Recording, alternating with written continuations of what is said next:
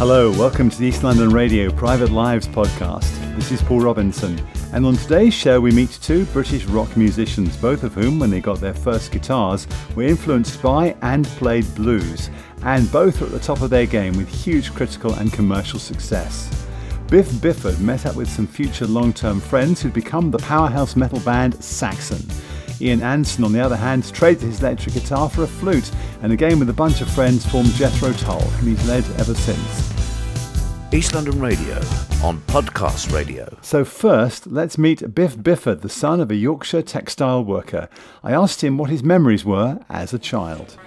Well, uh, um, quite good actually. I lived in the countryside, over near the Pennines, near Holmfirth. So I had a bit of a, a, a country, a country upbringing. Really, there was a, um, you know, my father worked in the uh, the textile mills, basically, um, and so did my mother. So before that, he was a coal miner, but not not while I was alive. Uh, so yeah, it was expected that I would go uh, to work in the in the textile mills or the coal mine.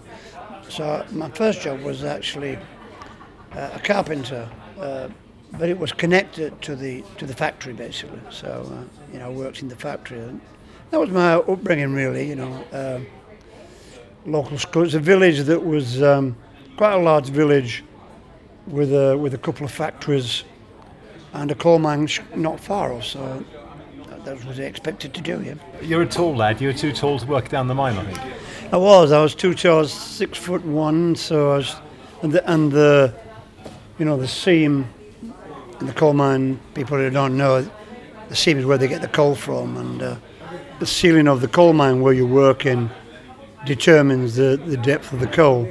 So it was only three foot where where it was. So I was deemed to be too uh, tall to work in there. It was mostly all Polish guys actually that came over. I presume after the war, they were all Polish coal miners. So, um, so were you relieved not to be actually in the pit and down the three foot tunnels? Well, I spent I spent some time training down the pit, but I didn't spend a lot. No, I spent a couple of days, and then they they took me out. They gave me a job um, uh, working the boilers for the steam engines, which was great for me because I love steam engines anyway. So that was pretty cool, you know. And uh, I was a boilerman and banksman, which is a pretty responsible job because you got to ring the bell to pull people up and back down again. So, but I didn't I didn't cut anybody in half. So Oh, that's all I must then. have been all right. Must it, yeah. pretty good it. So was music in your life at this point? Yeah, it was. Yeah, there was a lot of uh, you know pop music around, the Beatles and the Kinks and all that Liverpool scene and the more Rolling Stones, you know, around and yeah, I was into I was into the rockier type of music, if you could call it that. You're more Stones than Beatles, were you? Yeah, I was more of a Stones, but I love the Beatles. I love their song, but I was more of a Stones. The look of the Stones I liked. I didn't really like the uniform of the Beatles. It was a bit, um, it was a bit too much shirt and tie for me. But uh, I liked the the raggedy, more sort of uh, thrown together look of the Stones. You know, So you learned to play guitar, but it was a friend who taught you. it was a, it was a friend. But the first time I, I played guitar was uh, our neighbour played banjo, and. Um, he, he taught me how to play the bass guitar actually because it's the same tuning a banjo as a bass guitar. But my original uh, sort of quest into playing music was through my friend's brother. And he played in a blues band. He had all the gear Fender Strat AC30 you know and all that. So he showed me some chords on guitar and uh, you know I, loved it so I, learned to play you know And what were you playing? What's uh, who, whose material were you playing at that point? Rolling Stone, Paint It Black, that sort of thing, simple stuff, you know. Uh, few Already bu- the bu- Buddy is Holly things, you know, because they're easy. And um, yeah, I was singing along at that point. But I became a uh, I became a bass player after that. I played in a youth club band, guitar, but I moved on to bass. Um, I don't think I was really cut out to spend the amount of time and uh, effort to learn to play guitar properly. You know, Didn't you lead also- guitar. Didn't you also consider the flute? I did, I did play the flute. Uh, my friend's brother, same band, said, You can join the band if you learn to play flute. So my dad bought me a flute and off I went. But everything was in sort of A, and E and D, so it was all fairly relative to each other. So yeah, I played flute, I played blues music, and with a flute. Yeah. Ian Anderson from Jethro Tull, I mean, obviously he's the big famous flute player. He said he played flute because he realised he couldn't be as good at guitar as Eric Clapton. Yeah, that's probably that's probably true, and that's probably why I learned, I learned to play bass because I knew I wouldn't be as good as um, you know Chuck Berry or somebody like that. You know what I mean? Or even my brother's mate. But you've done okay. Yeah, I've done okay. I've done okay for myself. Yeah. So let's talk about some of the other bands you were influenced by. So you mentioned to me before we started Wishbone Ash. Yeah, we, I used to see Wishbone Ash quite a lot in the 70s. And, um, you know, they were, I think they were quite groundbreaking, at really close vocal harmonies. And I think they probably invented the twin guitar. I think they were probably before Thin Lizzy, I think. Um, so I think they were really influential, especially on guitar players and that melodic sort of uh, rock that they were brilliant at, you know. Um, I think, I mean, I saw the Doobie Brothers back then a couple of times, but they didn't quite impress me as much as Wishbone Ash did. Paul Robinson with the greatest guests on Private Lives. Biff Byford is my guest from Saxon. So you're um, listening to music, you're playing guitar, you're in various bands around the Barnsley area at this point. I came to Barnsley through through a marriage girlfriend thing. I came to that area yeah, and then I was in bands there, but I wasn't in Saxon or the other band. I was in a band called the I Am Mad Wilkinson Band. So they were like a bluesy, hippie, rock and roll band. And how long did that last? Yeah, probably over a year. I wanted to play something a little bit more like Cream, you know, a bit more jammy, a bit more adventurous. So that's when me and Paul got together, really. And how did that happen? How did that meeting happen? Well, uh, a friend of mine, uh, I played with a friend of mine who, who was very agoraphobic, so who was a brilliant guitarist as well. A guy called Chris Morris, and uh, the, the gigging thing wasn't really working, so he decided to leave, and we got Paul as a replacement. He was then he was the, another great guitarist locally that we'd heard about, and um, yeah, he came along and jammed. It worked, and he joined us. So we'll get on to Saxon in a second. Let's just play one more song uh, from a band who are influential. And you talked about Led Zepp. Yeah, I saw Led Zeppelin in at the Bath Festival in, uh, or the Bath Festival in um, '72. very southern. Yeah, '72, and uh, yeah, they were brilliant. You know, they looked great. I don't know if they played great. I can't remember, but I think they played great. But the whole look and the whole song, you know although they were, they were just great. You know. Brilliant band, brilliant songs. I mean, they were all very blues-based songs. I think most of them were taken from uh, blues classics and just, just changed the title, but I think they probably put a lot of those blues guys on the map, Led Zeppelin. You're listening to Podcast Radio. So um, you formed Saxon, and there's, there's, a lot of metal bands being formed in the UK at this point. There's quite a strong metal-heavy rock movement, and Saxon's really at the front of all this. We created a sound you know, lyrically, I was writing about things that, you know, younger younger guys were into, interested in, giving it a different slant, I suppose. And uh, yeah, people bought into it. I mean, we had some good songs. Maiden were around, Leppard, you know, Young Leppard were around with their sort of EP, Diamond Head and Tygers of Pan Tang. There were some great bands around. You, know. you, had amazing energy, both you know on record and on stage. I mean, it just it just pumped out energy the whole time. A lot of it was all about the uh, the energy and controlling the aggression, and just letting it go. It, it wasn't particularly um, too musical, if you know what I mean. We weren't really trying to sell ourselves as super musicians. It, it was a band. We were coming from a, a very volatile you know, background really with the coal mine strikes and the electricity strikes and, you know, Margaret Thatcher, you know, turning everything upside down. So we came from that, um, from that background and um, I suppose we were one of the bands of that generation. This is Paul Robinson on Private Lives, and Biff Byford is my guest. You had a you know a long run with Saxon, and um, you did a lot of gigs, but um, you played some of the smaller venues as well as the larger ones. We've always mixed up bigger venues and small venues together. I suppose that one of the things that makes us unique, because we're not. Um, Why did you do that? Because you wanted to well, reach we're not really people who wouldn't- striving. We're not really striving to headline an arena. But we do headline some arenas. But that just comes because of our popularity, if you know what I mean. It doesn't come from some master plan. Does it feel different to you as an artist on stage when you've got a smaller audience? Do you prefer that? Uh, I like them all, really. I, you know, You're a bit, do, you're just- more intimate, isn't it? A I just love audiences, period. So, Right. you know, I'm a bit of a, I'm a bit of an audience man, you know. So, Well, you're the front guy. I mean, you are the man at the front of the band. You're the guy communicating with the audience. You know, first off, aren't you? Well, not every every singer does that. I mean, I, I do that, and I've created a sort of uh, a sense of um, camaraderie between the band and the audience. That's the sort of thing I try to create. Well, let's talk about the solo album. This is now your, your first ever solo album. It so Uh, you must be pretty excited. Um, and um, you've gone for um, you know School of Hard Knocks. Is this autobiographical? I guess it is. The, song is definitely there are some autobi- autobiographical songs on there, uh, but it's not all that. Um, no, I, I think it's just um, you know it's me writing writing songs and uh, you know lyrics about things that affect me and uh, you know things that I believe and uh, and some of it's just straight rock and roll, some of it's there's prog metal, prog rock on there, you know. So it's just the styles of music I like.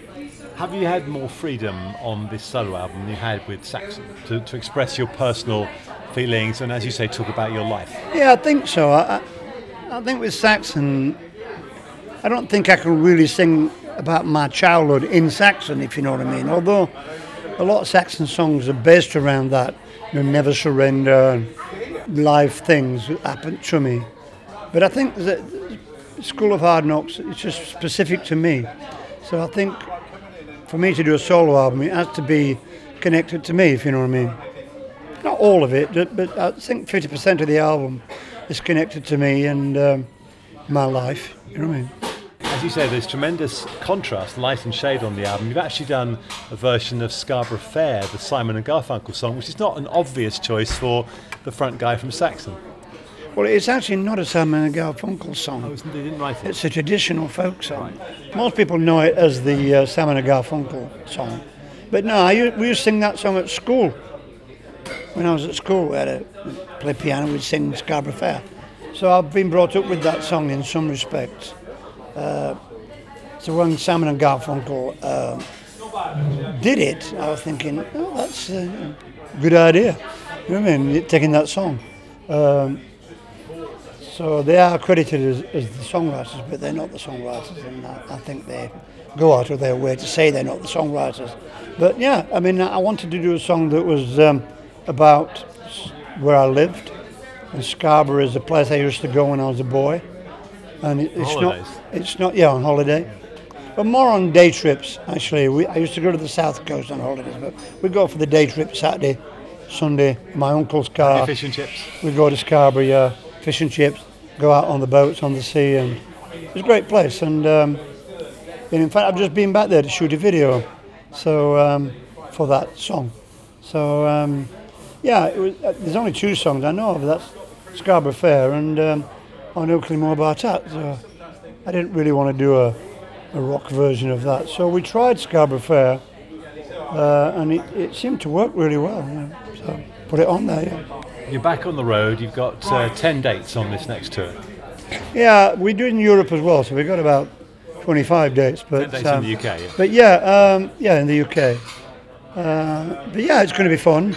We're going to um, use a format which not been done before. We're going to have the first part like a talk show. An uh, American comedian friend of mine's coming over, and we're going to chat about the old days together. And In between the songs. no, Oh. before the set, Before the set. before the Oh, show. right. It's a a show in itself. A pre-show. There's two shows, yeah. And um, so we're going to do that. We might have a Q&A with the audience. I don't know. We'll see how it goes. Sometimes audiences like that. Sometimes they're a bit shy. You know, they don't want to, you know, be seen to be asking questions. So we'll keep it loose, and uh, then we'll have a short break, and then we'll go and do a full-on rock show. And that's, That's the a, idea. That's a really interesting format. I think that's been done. I can't. I don't think I've it's been done before. before. I mean, some people go out and do like an acoustic thing and then tell stories, you know.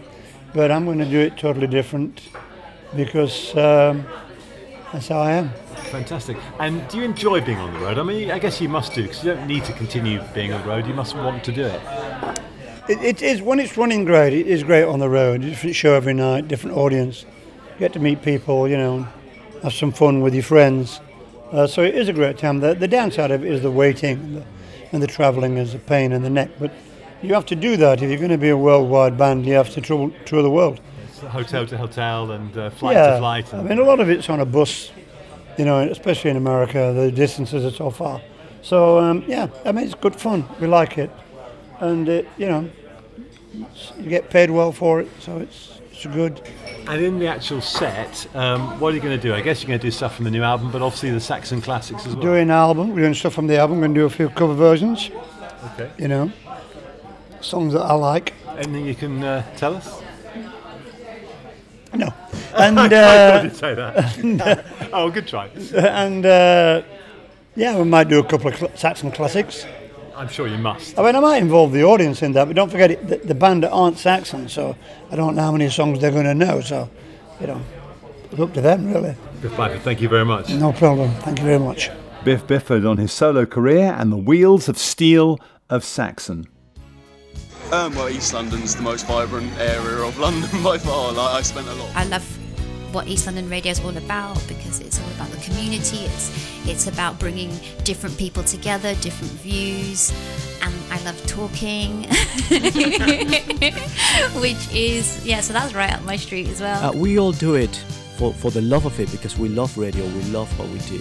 And East London Radio is such a good community radio. We are East London Radio.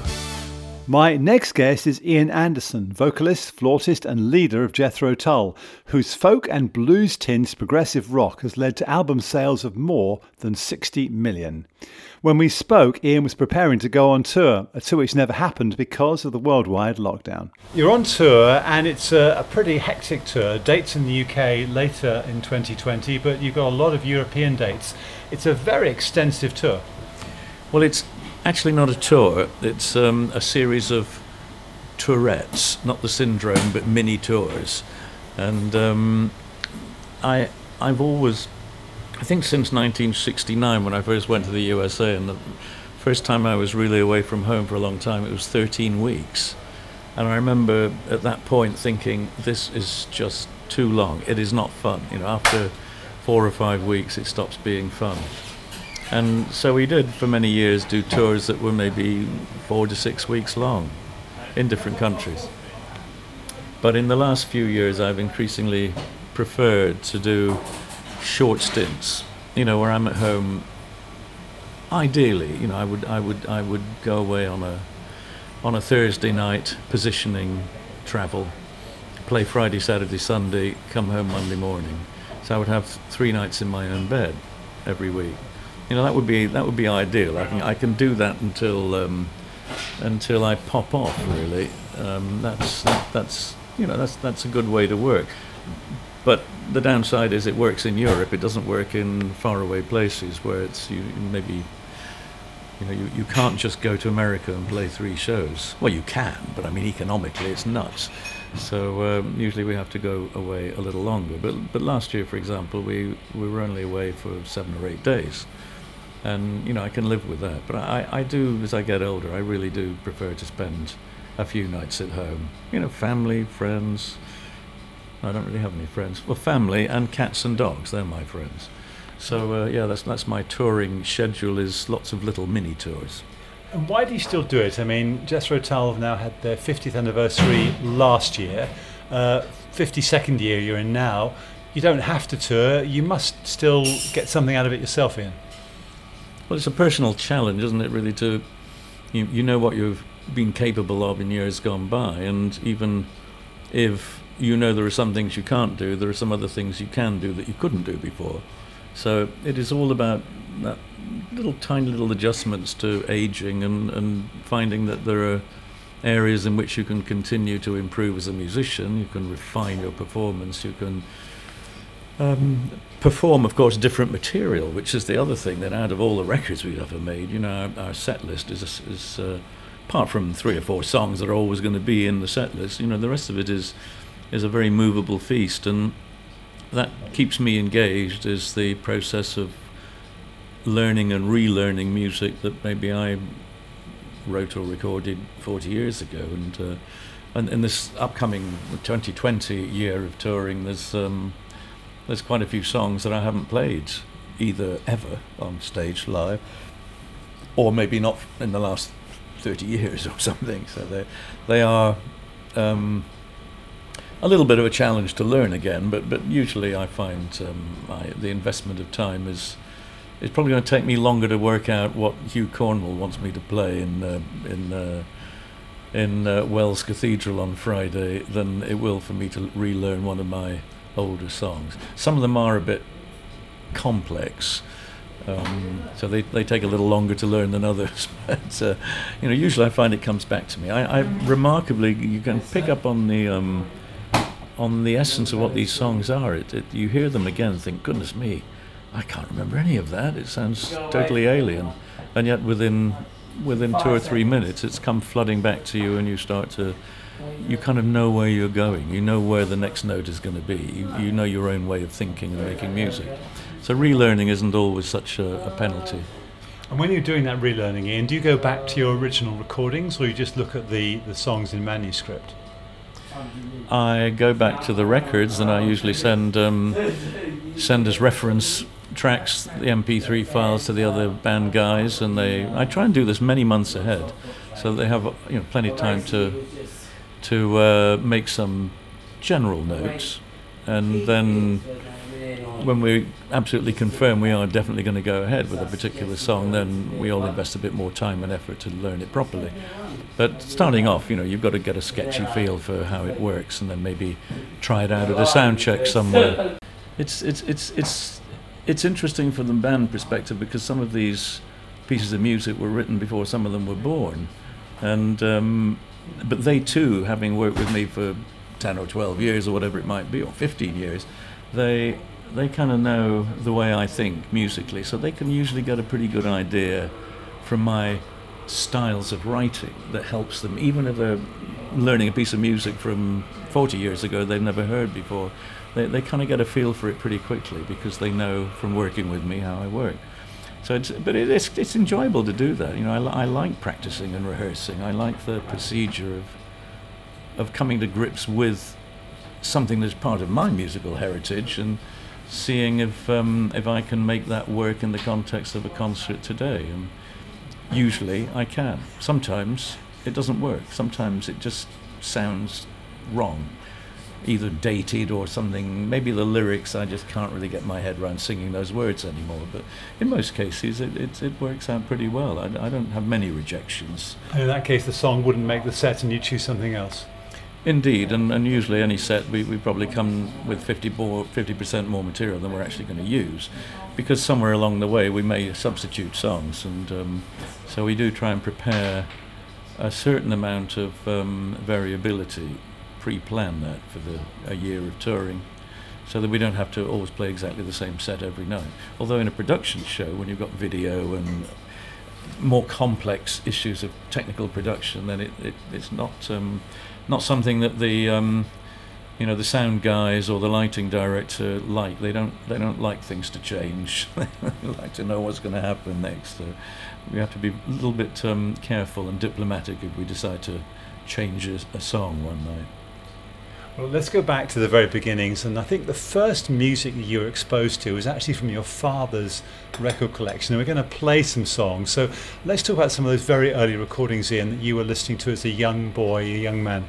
Well, I was about seven or eight years old when I started to listen to some of the music that my father had on uh, his small uh, 78 RPM record collection. It was it was big band wartime jazz, and um, it was in some way captivating because all I'd heard musically up till then was maybe a little bit of Scottish folk music or church music, and so suddenly the the world was opened up to me with that syncopated jazz sound that um, I don't know why, but it, it just somehow gelled with me And then a few years later, when I heard the first American blues artist that came over to the UK, it all went into place. You know, I realised the origins of of uh, jazz and blues and the and the, the cultural history of Black America and how that had infused the early days of rock and roll and even the early Elvis. You know, was drawing upon those elements of uh, of uh, of Black American blues, which I guess were in some ways as alien to him as they were to middle class English schoolboys. Because what Elvis was just too glitzy and too showbiz. Well, Elvis in the early days wasn't, you know, he, he was kind of an interesting character for those first couple of years. I, I played a, two or three times in uh, in uh, in Nashville, um, and there was um, there's a theatre there that's famous as one of the venues of the Grand Ole Opry, and Elvis auditioned for that and was turned away. They said, "You'll never make it here, boy. You know, get out of town." And so he was bitterly disappointed and went back to uh, went back to um, his uh, his hometown again, having been cruelly rejected by the Grand Ole Opry, which was the the beginnings of all country western and bluegrass and the whole movement of American music, the heartland of Americana. And Elvis was rejected, and, and yet oddly they had a picture of him backstage uh, lining the, the backstage corridor, the dressing room area, with pictures of all the famous people who played there, and including Elvis, which I thought was very disingenuous since they'd given him the, the heave ho. He was never allowed to actually play there. There was a picture of Elvis in those days with a, you know, an improbably baggy suit. You know, really baggy trousers, and which, in, when he did his shaking leg thing, the trousers flapped like, uh, like, uh, like something from the Spanish Armada. You know, caught in a, in a in a in a crosswind. It was it was uh, it was it was kind of fun. I, I sort of half liked early Elvis around the time of Heartbreak Hotel and Blue Suede Shoes and that stuff. But by the time '69 had come along, he, he was and I we, we actually went to we were in Las Vegas and we had a night off and we went to see Elvis performing at one of the casinos and it was in his um, his his white um, his white jumpsuit days with all the sparkly glitzy diamonds and things on it. And I mean he just was it was just I mean for me really very very sad watching this guy who was either um, he, clearly wasn't well he, unfortunately he was himself. That's the self that Elvis had become. He was out of it on drug drinks or whatever and um, couldn't remember the words to his songs was just generally shambolic and and um, and I um, blotted my my copybook um, by politely declining not to uh, go to Elvis's dressing room to say hi because he'd heard there was some, you know, English rock band in the audience and we were summoned to his dressing room. But I, I, wriggled out of it on behalf of the band who were a bit miffed because they wanted to go meet Elvis. But I, I what, what can you say to someone you just watched and you thought the, the inevitable thing that you would say, oh, love the show, Elvis. Well, no, I didn't. It was it, it was it was terrible. You know, it was embarrassing, and I you know I just I just couldn't face saying hello to an Elvis that I thought by that stage had just lost the thing that he had in those early days, which was I think quite remarkable looking back on it. You know, it was quite a it was a real sea change in American music, and of course it it. it uh, it, it was everything that, that we then knew about rock and roll in the UK. In the in the wake of that came Marty Wilde and Billy Fury and Cliff Richard, and and uh, we had our own little mini Elvises, which were part of my late school days of um, of seeing um, our English pop stars, um, who didn't do the kind of music I wanted to do, but it was um, nonetheless it was a looking back on it with a mixture of nostalgia and um, some degree of disbelief. That's actually what happened. We who grew up with with jazz and blues and pop music, we, we instinctively understood syncopation. If you if you work with a classical orchestra, which I've done many times, it's something that for them is very alien. It's written on the written on the page. You know, they're following the music, but to do accents, um, it's something they don't feel.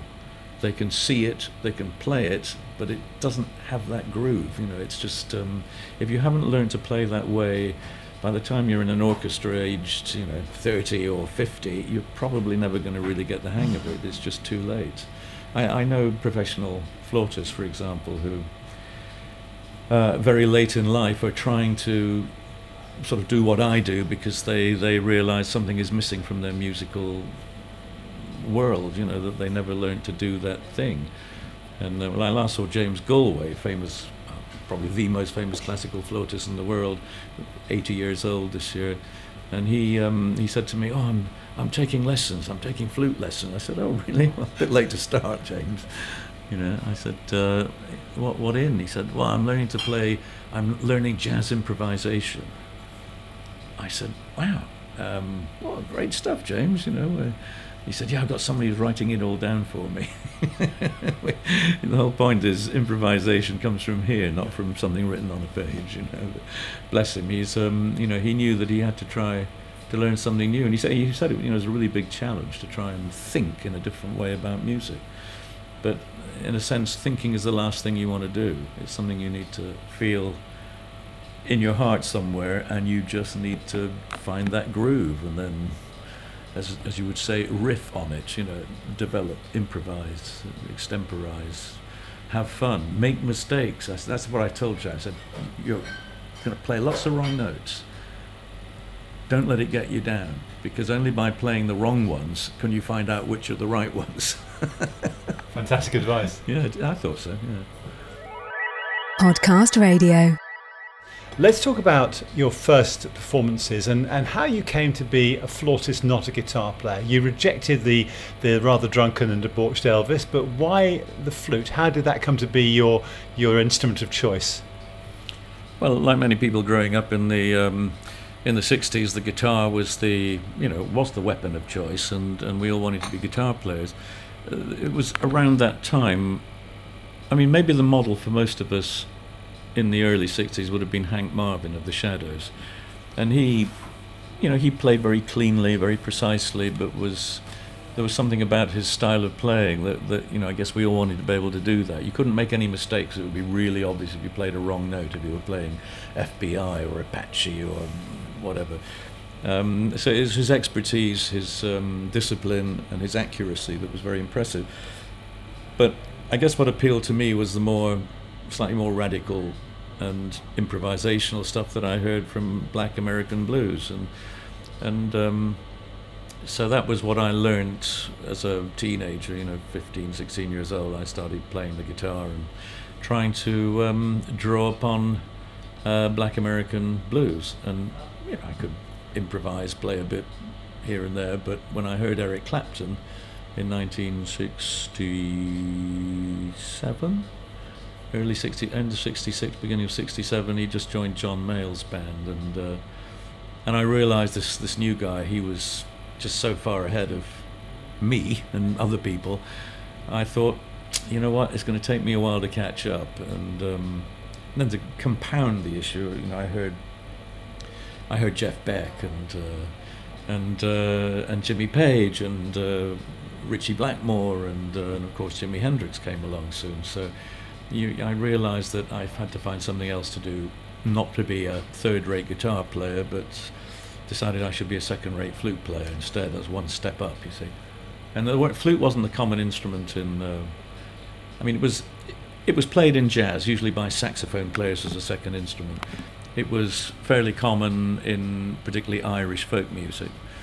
It was an instrument in you know very prominently um, used in Indian music and in other ethnic music forms. But it never really made it across into blues and certainly not into rock music. Um, I wasn't the first flute player around in 1968 January when I was first heard playing a flute on stage, but um, the other guys. I mean, not not to be cruel, but there wasn't there wasn't a lot of competition in the sense of either um, technical ability or in terms of innovation. And um, so I guess I stood out from a very small crowd as being someone who was using the flute in a much more aggressive and um, expressive way that made it, in the early Jethro Tull, suddenly the, the equal to the, the electric guitar as a, as a lead instrument in the band. And not everybody liked it. Even one of our managers suggested that I politely put the flute back in its case and learn to play, as he put it, rhythm piano, and stand at the back of the stage and let Mick Abrahams, our guitar player, be the front man and do all the vocals. So Um, needless to say, I didn't take his advice. Thank goodness. Well, I, I, I think what happened in the early days at the Marquee was that the audience made that decision. That um, we very quickly built up a following week by week until we, you know, we were doing pretty well, and we moved quite speedily on to playing theatres in '69 and you know the venues like the Albert Hall, you know, within a year or so. So our, our rise was fairly quick, and um, I think the audiences decided the novelty of the flute was something that identified the band and made us different to the other bands, particularly the other blues bands who were all guitar dominated.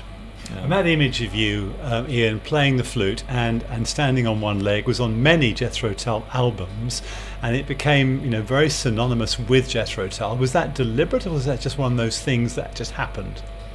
Well, it, it, it just happened in the sense that I used to play harmonica in those early days at the Marquee Club as well as the flute. And um, when I played harmonica, you know, kind of cup the harmonica um, and holding the mic stand and the microphone at the same time to get volume.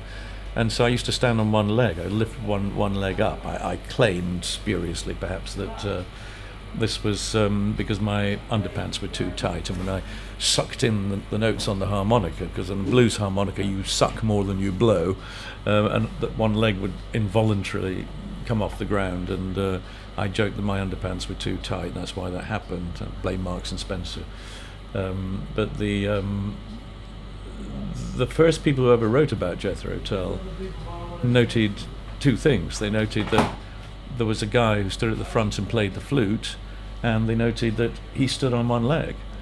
And those two things then got linked together. And so this idea of the one legged flute player pose was actually really invented by the very first journalistic reports of Jethro Tull. To which I thought, oh, now I better learn to play flute standing on one leg, which I. And then, of course, you've got nothing to hold on to to balance. You really do have to balance. And so that became uh, rather like Chuck Berry's duck walk or Pete Townshend's windmill motions playing the guitar or, or Joe Cocker's sort of um, flailing, hand moving sort of imitation thing when he was singing. You know, he was, uh, you know, if, you, if you've got some little bit of shtick like that that works, then it's quite lucky to have that. You know, I, I mean, so the lucky thing is, poor old Jimi Hendrix had no teeth at all by now because he, he would have, as people think, he played the guitar with his teeth. Of course, he didn't really, just using his fingers, but he made it look like he was playing with his teeth. Um, and, um, you know, people who have those little quirky things, you know, some, some of them get a little difficult to do when you get older. Um, you wore very tight trousers, didn't you? So it was a very sleek figure of you with one leg with the flute. It was quite a, you know, almost like a sort of stick figure in many ways. You know, you were very slim and you had these very tight leggings on. Mm. They were stretchy. They were stretchy. Yeah, so it did it did allow for a certain accommodation both of the uh, of the um, of the male equipment as well as uh, not necessarily ripping the knees all the time. So I, I went on my way to try and find quite stretchy tight trousers, and um, and of course that and it's, that gave way to them actually being tights, balletic tights. So there was the tights and codpiece era, which was um, perhaps taking it a step too far. But distinctive. Well, certainly it was distinctive. It was also very hot and sweaty, and and uh, but on the other hand, tights are a lot easier to, to wash in the in the, the hotel bathroom basin than, than a pair of Levi's. So there was a certain method in that madness. You know, I, I wore clothes that were you know could could be kept clean relatively easy because it was um, it was you could look after that stuff. And of course, I didn't wear underwear underneath because there would have been a VPL. So it was just tights with uh, nothing underneath. A lot of information there. Thank you for sharing that intimate all, detail. All carefully masked by a very um, um, carefully crafted codpiece made for me by the costumier of the Royal Ballet oh. who modelled my cod pieces on himself. And I thought, oh, seemed to fit me really well. That's great. I said, how did you know my size? He said, oh, well, I was watching you when you when you walked into the uh, the meeting that we had some weeks ago. He said, we, looked about the same size down there. So, oh, thank you for noticing. I guess that was flattering and, and a great story. So let's talk about the, the first album then this was, and then following this was you were asked to write a, a hit record, and you had a big hit record.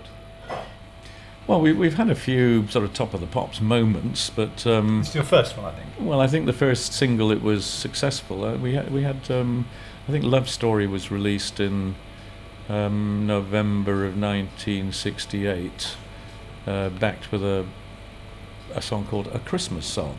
That was the first single. Uh, Song for Jeffrey actually might technically have been the, f- the first single from the first album, but the first dedicated single was uh, later that year. And it wasn't until 1969 when we went to America for the first time that our manager said, "Can you go upstairs and you know we just checked into a hotel? He said, "Can you run upstairs and write a hit that we can record Just in- like that? Yeah, right, Just right. go write a and, hit. and then and then we can release it in England while we're away to keep, as he put it, to keep the pot boiling while we were away." And uh, so I said to humour him, I said, "Yeah, sure. Just give me a, give me an hour or so. I'll, I'll meet you back in the lobby with a hit single." Just winding him up. But I did go upstairs and I sort of got had, had my guitar with me and you know messed around a little bit. And I said, I said, "Okay, I think I've got a song." He said, well, "What's it called?" I said, um, "Well, it's not really a very trendy sort of um, you know contemporary song. It's called Living in the Past." Oh. And I said, and it's not in kind of a normal sort of straight ahead um, time signature. It's actually in 5-4 time signature. Oh, he said. So I said, but that's all I've got, so let's record it.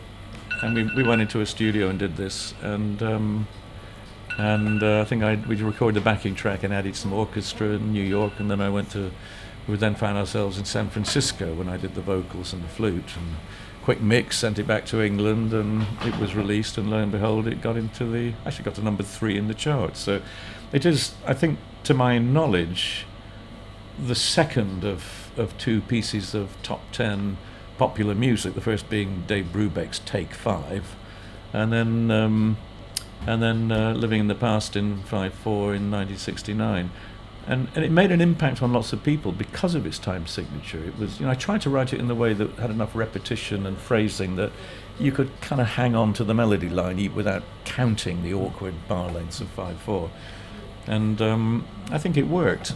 So I decided since Dave Brubeck had followed up Take Five with a piece of music called Unsquare Dance, which was less successful, which was actually in sevens.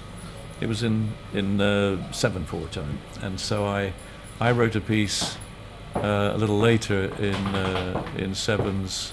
19, I think in 1977, which was released as a single at Christmas called "Ring Out Solstice Bells," uh, which, also got into the charts. So I think Dave Brubeck and I both have this sort of almost weird thing of having done two really unlikely pieces of music in, in compound time signatures, which, actually crossed over the boundary into commercially acceptable and popular music. And you know, I, I sort of feel, looking back on it, I feel quite good about that. You know, it's just to, in a way, demonstrate that a good tune is a good tune, even if it doesn't fit all the rules of, you know, what perhaps would be the um, the Songsmiths factory production hit record, as was evidenced particularly in the 80s and 90s by what, somebody Aitken and Waterman or somebody who used to Stop. churn out these hits. Churn after the Music Factory. yeah, yes. yeah. Uh, you know, based on really formulaic music, and when you know what works and you can repeat that trick, then of course you're inclined to do it because you may make a lot of money. Maybe the artist doesn't because you probably screwed him down to some terrible royalty deal. But you know, it um, it, it, it works to do that factory production technique. But I, I rather like breaking the rules and finding a way to still make that, if not a huge hit, at least it becomes accessible to the public. And I think that's the story of Jethro Tull's uh, musical career, really, over the years. Is it's not being mainstream; it's being out there on the on the periphery of it all, and uh, and still managing to find some level of success, being uh, being a little less obvious. Songs from the Wood was a different sort of album, wasn't it? It was a, a change in direction for you. It, it was a fairly deliberate attempt to employ some elements of of uh, folklore and tradition without it necessarily obeying the um, the lightly written rules of, of folk rock, which had been, I suppose, set out by Fairport Convention and Steeleye Span, notably. Um, so I didn't want to try and sound. I didn't want to make a record that was trying to be folky in the traditional English folk sense. I wanted to write something that, that a bit more eclectic, that used elements of, of the kind of music we would describe as as being uh, folk, but in very loose terms, and, and, and employing some elements of of um, some tradition and some uh, some. I, I, think it was Jo Lustig, our, called himself our manager. He's really our PR man back then. He gave me a book for Christmas, uh, which was uh, a book of uh, fairy tales and legends of, of Britain, and um, and I read this book and found it, you know, really quite fun. Uh, you know, I'd, I'd, had a little whiff of that as a schoolboy in Scotland.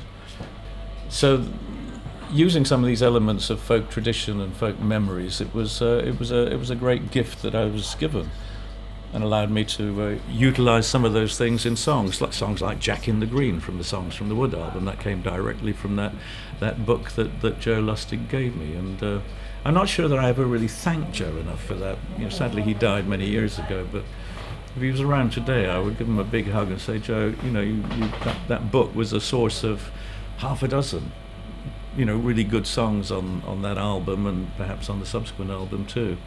So uh, sometimes you get those little inspirational moments that um, just are literally a gift. You know, that you they you pluck them out of thin air. Somebody gives you something, or says something, or you see something on television. Suddenly, there's a song there it's, it's a lovely album, and certainly, you know, all my friends were listening to that album. We certainly had many evenings, you know, drinking and listening to that mm. album. Going back in time, though, too old to rock and roll, too young to die. Mm. Uh, another song I think people have got a huge amount of um, association with because we all feel like that. I think, don't we? Well, I, there's nostalgia, and there's, um, I suppose, the, the fact that you place in certain times of your own life, you you will relate to certain little key moments, and they may be things you identify through a movie you saw, or a book you read, or something, you know, TV series or something. And, and of course, music is kind of up there at the head of the list. That people will talk about, um, you know, the musical soundtrack of their lives, or some such uh, uh, trite and well-tried phrase. But uh, you know, in essence, there is a lot of truth in there. I think that people hold very dear these um, ways in which they relate to their own earlier uh, life, and it, it, it speaks for them in a way of, I suppose, giving them a bit of an anchor, a bit of a, you know, roots that they can easily relate to. But in my case, I don't really musically have too many of those. I've always been a bit restless. I kind of move on. I don't, not a nostalgic person about about much in the way of anything really. But um, you know, I do look back on music with less than nostalgia, more than more of a historical or music musicologist kind of appreciation. Things I didn't really realise at the time were as good as they were. Uh, El- the early Elvis being an example. You know, I, I now realise how important that music was. But there are other things, I guess, that I I do sometimes uh, look back on and think, um, remember the time when. But it doesn't happen very often. Not nostalgia is something I've always been a bit. You're looking forward all the time. Well, I'm I'm looking I'm looking forward, but with an eye that is somewhat educated by my own past, but but I, I don't I don't sort of look back. You know, would, sometimes you get this with, with guys in the band or road crew, whoever. You know, remember the time when, and, and we have a little laugh about some odd escapade or or, or occurrence. But it, it I, I don't get the feeling really that it's quite as much as it is for other people who will relish their, their past. Perhaps a family, you know, they love to talk about you know, when they were kids and doing this and playing that and going wherever. And, and uh, I, I, guess um, I'm not really quite as connected in that way. Privately, I probably am. I do think a lot about my my my youth and my early days, but I'm not particularly fond of talking to others about it. Some of it, I guess, it's too personal and too private. You know, I don't feel that uh, I want to divulge that. One of the reasons that as a songwriter, I don't usually write about real people. I, I write about characters a lot, but I, am more like a script writer. I'm writing, I'm inventing characters. There's sometimes amalgams of different people I might know or know of, but I'm very careful not to write songs about an individual, and especially a relationship, that somebody would feel betrayed by my using as the stuff of, a, of the lyrics of a song. And with that in mind, I was I, I was asked to do a movie once in 1972, I think, and it was a movie uh, that was made, and, it was called Made, M-A-D-E, and they asked me to do this, and it was a song. It was a, a movie based on a character who is a songwriter, sort of singer-songwriter kind of guy, who gets into a relationship with a girl, and he has a big relationship with her, writes a song about their relationship, very intimate, and this becomes a hit, and um, and then he dumps the girl, and she feels totally betrayed because their relationship is in this song, and she thinks it's something intensely private that shouldn't have been used. So she is um, taken advantage of in that way, almost like intellectual rape, and. Uh, you know, and it was a it was a decent enough idea for a movie, but the trouble was, when I read the script, I realised I had I had to get my kit off and have a bath with um, with um, what a famous movie actress at the time whose name escapes me at the moment, but she was um, had big affairs with people like. Um, uh, Burton and Peter Sellers and people like that. You know, she was a she was a, a, a very kitchen sink drama kind of very successful English actress, um, but a bit of a tortured soul. And she was cast as the, the, the female lead. And I thought, I, I can't do this. I, I don't want to be naked in bed or in a bath. So you declined? scenes with- so I said, I'm sorry, this really isn't for me. I don't think I can do this. Um, but I know a man who can, I said, and I so I called Roy. Well, I, I gave them the tip off. to Call Roy Harper. He's a friend of mine. and He'll, he'll and Roy did it. Not only that, but he then, after he'd made it, towards the end of making the movie, arrived at my house in the middle of the night, knocking on the door. I said, "Right, you realise what time it is? Oh, can I just come in, man? You have a cup of tea or something." and he'd, he'd um, you know, we, we sat there for about an hour talking or something, and he, I said, uh, right, I've got to get to sleep now. It's been great seeing you, but, you know, I have to show you the door. He said, oh, don't worry about it. Oh, oh, I just realised I left Carol in the car. And he, he'd left his co-star sitting in the car outside all this time. And, and in real life, he was having an affair with her. And it was, um, it was like, you know, it was like the It's a soap opera, real life one. closing the circle of this, uh, you know, and it was kind of weird and embarrassing. And um, but yeah, Roy Roy did it, and I, I saw the movie. It was actually okay, but um, it uh, it never never made it into the into the um, into the current age of something you will see getting played at Christmas or or on uh, Netflix or something. But, uh, Well, Your friend Roy Harper saved you. And last question, I mean, lots of collaborations. Roy Harper, of course, uh, Fairport Convention, Men Without Hats, Joe Bonamassa, quite a range of different people you've worked with over the years. Yes, uh, it, and and you know it doesn't happen that often. It's just there've been a lot of years. you only have to clock up maybe a couple of them every year, and you've got uh, got a hundred guest slots on people's records. But no, it's it's not even that many. It, it's just I think what I think what interests me is, is people who ask me to do something and it's not my kind of music, because then I have to learn some new tricks, which is good for an old dog to to go through that procedure. So I rather, you know, like tackling something. In fact, I've got one to do. I can't do it tomorrow, but maybe the day after or early next week to play on somebody's album, and um, and and in fact, of course, I've got to play on two two tracks of uh, of Hugh Cornwell. So, um, you know, being the Stranglers frontman and singers coming to as a guest at uh, Cathedral this week, and you know, these are good things for me to do because they're not necessarily what I would choose to play. I have to find a way to to slip into somebody else's musical world respectfully, not to overdo it, not to be too flashy, not to be too complicated, but to try and find some poignant addition that I can make. And I think that's a very good thing to learn to do. Um, and I've been trying to do it for m- most of my musical life. Um, sometimes I think quite successfully. Other times, you know, it's been not maybe such a nice fit, not so elegant. But you know, I do try. It's just like sometimes see people want you to do what you do. They want you to stick on their music the thing that is your signature, your trademark. And I try to say, look, that's not going to work in this song. It's going to wreck your song. And other times, you know, you you have a, a free hand and you do what you think is right. I played just recently on something for Mark Armand, Um, and um, and it was quite an easy one because musically, this particular song of his, it's not released yet, and and for me to play something on the flute, it was actually a really easy fit. So that that was a nice, easy one to do. But there are some times when it can be a bit of a struggle, you know, trying to find the find the key that opens that particular musical artist's door and you you enter into his private space or her private space and you've got to be so careful not to you know not to mess up the bed sheets yeah I love the way of explaining that well look Ian thank you it's been a total pleasure well thanks very much for um, for indulging me and uh, sorry that I I talk too much Private Lives with Paul Robinson on East London Radio. Ian Anderson of Jethro Tull without the codpiece, and before that, Biff Byford of Saxon. Two different shades of the very best in British rock music, and hopefully both back on the road very soon.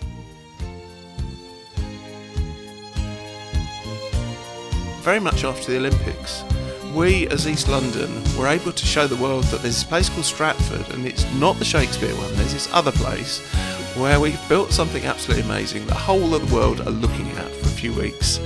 And then the, all, the, all the media people disappeared and leaving us with, you actually look at it, you go, well, why isn't there a local radio station for East London? And that was kind of the first thought. Also, understanding there's lots of people who could usefully be involved in that.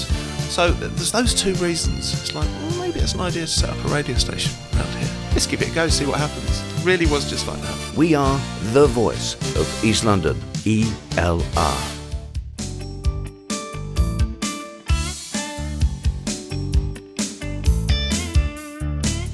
East London Radio on Podcast Radio. To find out more, visit eastlondonradio.org.uk.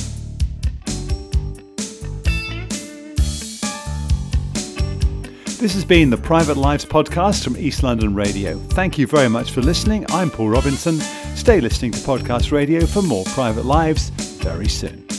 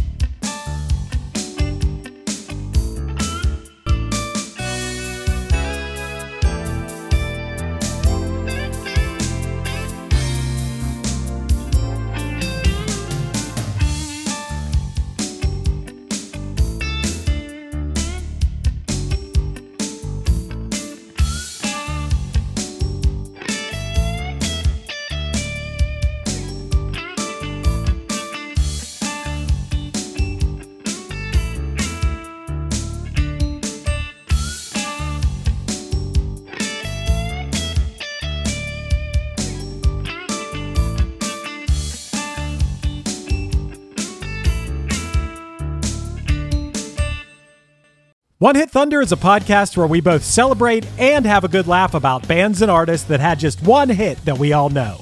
Each week, we're joined by a guest from the world of music or comedy to learn more than you ever thought you would about some songs that you can't forget. And we decide if they brought the one hit thunder or were nothing more than a one hit blunder. Look, if you listen to the show, you're probably going to laugh, and I guarantee you're going to crush next time the bar has music trivia.